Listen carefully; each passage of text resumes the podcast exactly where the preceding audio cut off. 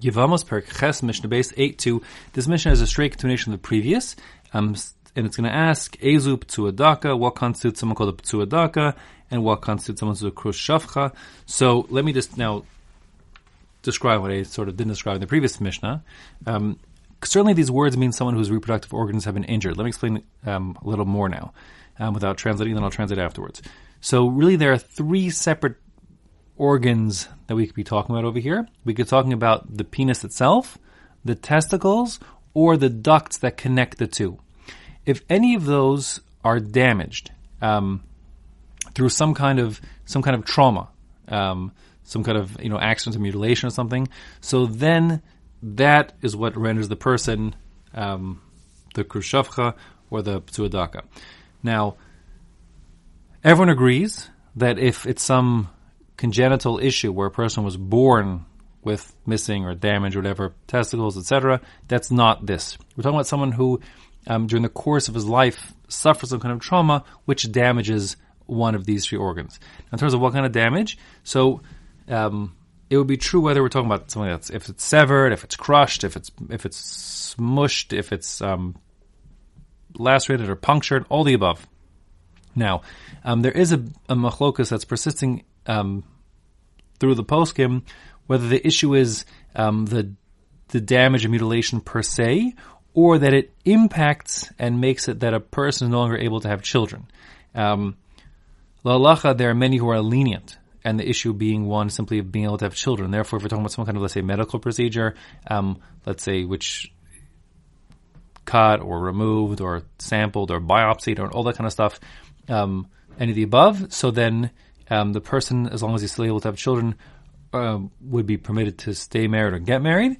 Um, and moreover, even if it happens someone who is already married, um, there are those who say, that there, anyways, even if he can't have children, he could still stay married, um, but not if he if he couldn't have children, then he wouldn't be allowed to get married necessarily um, to a regular person, a, re- a, regular Jew.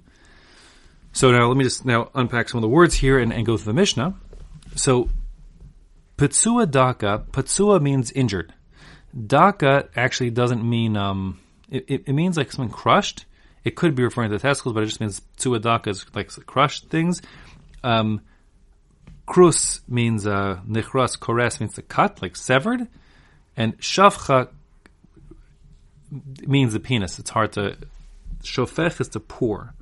Um, doesn't translate exactly literally, um, but anyways, it's, it's clear that it's clear into the, the organ. So Chazal understand that any of these things, whether it's injured, whether it's crushed, whether it's severed, whether they're talking about the testicles or the penis or the ducts that connect the two, all of those um, are what's uh, in bounds here. We're talking about in terms of, of being the Krus So the Mishnah here says, Ezu Patsua Daka. What constitutes someone who is a Ptsua Daka? So it says, Kol Sheniftsua Beitzim. Anyone who's got, who has an injury to his testicles, Shalom. Vafilu achas mehen, even if it's only one testicle that's been damaged. Again, the assumption of the Mishnah, according to um, many, is that even one testicle being damaged renders the person incapable of siring his children of his own. Um, either Nishtano Tivium, life has things have changed, or the way the doctor do things have changed. Some poskim, Mafarshim explain that there's a difference in the right left testicle and so on. Really, if this becomes halacha lamai, so that's obviously beyond the scope of this year here. Whatever the case is, um, shavcha. What does it mean to be krus shavcha? Kol she nichras hagid. Anyone whose penis has been severed. Vim nishtara mahatara. But if it's just at the tip. And if there remains um, from the atara, like that's the, the top from like the the widest part, um, called the corona, I believe, on outwards, a filu kuchuta, sorry, even if it's just a tiny bit, a little a thread of flesh beyond that widened part, kosher. He's not considered a krushavcha, and he is yes okay to marry into the kahal. Ptuadaka ukrushivcha, someone who suffers from any of the above things, mutaran bigiores, umushuchreres. They are the pasuk prohibits them from marrying into Kal Hashem, which is a reference to um, Jews who like have yuchas of normal um, Jews from birth.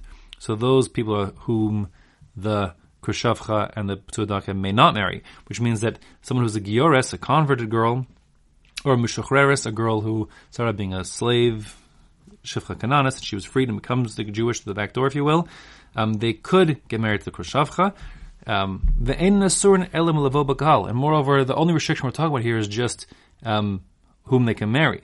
Shneimar, as the Pasuk says, Lo Yavo Ptsuadaku Chroshavcha Bekal Hashem. These people who have these injuries uh, may not uh, marry into the Kal Hashem, into the normal pool of, of regular born Jewish women.